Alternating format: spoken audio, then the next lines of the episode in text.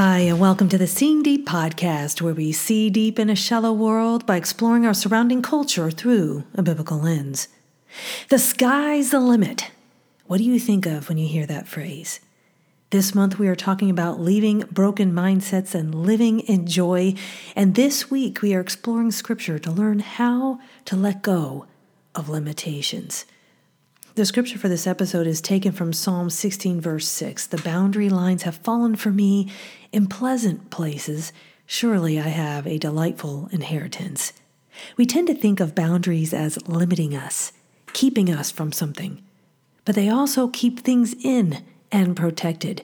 Boundaries are not limitations, they are freedom within parameters that God has set that ultimately are for our best. But there are limitations that are not healthy. Limits form in our own mind from mindsets that develop over time, making us feel like it is impossible to rise above these limits that in actuality we created. We need to let go of limitations that are formed in the flesh. Limits that say we will never be able to rise above depression or anxiety or loneliness. Limits that define our identity according to our failures rather than God's promises. Limits that speak negativity. Limits that breathe lies and snuff out God's truth. Christ promised us an abundant life. We see this in John 10, verse 10. The thief comes only to steal and kill and destroy. I came that they may have life and have it abundantly. I don't see any limits on that life that Christ came to give us, but this abundance did not include sin. That is where we need those healthy limits and boundaries. Christ invites us to let go of the limitations imposed by man in the flesh so, how do we let go of them? Well, number one, limits that say we will never be able to rise above depression or anxiety confine us according to our emotions or circumstances, and they're not of God. We can let go of these limitations by acknowledging the emotional baggage and struggle. You know, a lot of times we just are in denial about these things, but not letting those hard places overtake our mind. Instead, we need to tell our mind what to believe, rather than our mind telling us what to think.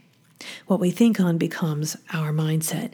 We must remove the barriers that and that cannot happen apart from first acknowledging the presence of the barriers and then taking them down one by one biblically.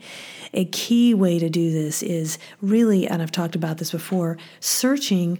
Uh, you can go on Google and searching for scriptures on a specific topic. You know, it could be on depression, it could be on hope, it can be on whatever it is that you are struggling with. Drill down to figure that out. And then hunt for God's truth on it. Acknowledge that you're feeling the things you're feeling.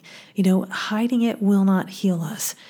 And then, number two, limits that define our identity according to our failures rather than God's promises limit our existence and our calling. We can let go of those limitations by refusing to define ourselves by our failures or by anything that has happened to us. I think a lot of times this is a common thing. We basically label ourselves by what has happened to us. And I, I know a good portion of my life I identified as someone who had been sexually abused. And so I had that in my mind as a limit on me. But I realized things that happen to me, it doesn't mean that they're minimized or that we don't have healing to be done. But when I acknowledge the need for healing and I go to God's word for it and He renews our mind, we don't have to be stuck in that label anymore. And we can refuse to allow the past to inhibit the future. Our identity is in Christ. It's not in anything that anyone did to us, it's not in any mistakes that we made. We need to take captive thoughts that try to say we are anything less than what God says about us. He says that He is renewing us, that every day we have a new day of mercy. His mercies are new every morning. You know, He doesn't say, Up, oh, you messed up, I'm done with you. No, every day is an opportunity to start fresh and say, Oh God, help me to put behind me those things that I let define me. That's what He wants to do for us. And so we have to take those thoughts captive and believe God in His Word, not the narrative in our own mind. And this is something that we've been doing our whole lives. And so this is not an easy change, but it is possible. It is definitely possible. Any thoughts that we have when we begin to believe the lie that we can't change them, we're deceived. And God has so much more for us. You know, He's bringing us from glory to glory. He didn't say we'd fade away and we would just be miserable failures. No, He's bringing us from glory to glory. We were made in His image to reflect His glory. So just think on that, friends. Um, and number three, limits that speak negativity over our lives limit our joy and leave us in a prison within our own mind. Think of that. Our negative thoughts prevent us from hoping and believing in the goodness of God when life is hard. The first thing people do is accuse God when things get hard. But we can let go of negativity not just by doing the opposite, having a positive mindset, but by having a righteous mindset fixed on God's word that renews our mindsets and helps us to rise above the limits of this world. You see, a lot of times people are looking for the magic bullet we just want to take a pill or or do something that's easy that will fix us. well, Christ already fixed us. He came and died for our sins. He gave us new resurrection life. And we have to choose to believe that and let go of all the negativity. And it's, again, it's not just a positive mindset, it is a righteous mindset that becomes righteous as we reflect on what God has to say and less on what we have to say or the world has to say. Amen. And so when we fix our eyes and our minds on God's word, that renews our mindsets and helps us to rise above all the limits that we place in our mind and all the limits that the world tells us. You know, I, I can tell you now in my 50s, I'm 52, and I'm not ashamed to say it. People will say things. I've already had people say things that, wow, I mean, they're limiting me by my age. Evidently, I'm not supposed to be able to do this at 52. Well, you know what? When we start to believe that, we limit ourselves. They may have said it, but we choose what we do with what is spoken to us, right? We don't have to believe it. I don't believe that God would say that when people are older that they are wiser that that means they are of no use or no worth. In fact, our worth should increase as we age, and we should not give up and just think that we're going to retire and go out to pasture, right? We've got to live a thriving life for God. We've got to point people to Christ. We are to proclaim Him to this world. And so my value doesn't decrease the older I get, and neither does yours. Number four, limits that breathe lies and snuff out God's truth keep us in a state of deception where we are unable to walk in or even see or hear truth. That's a sad state of affairs, there, friends. We can let go of the limitations of lies by saturating our mind in God's truth. In this way, we can recognize the counterfeit more readily. We place limits on our lives when we choose to sin rather than in walking the freedom of walking with God. What looks like freedom is actually slavery. You know, the world tells us it's okay to curse, it's okay to have sex before marriage, it's okay to do all these things. Hey, your truth is your truth, and my truth is my truth.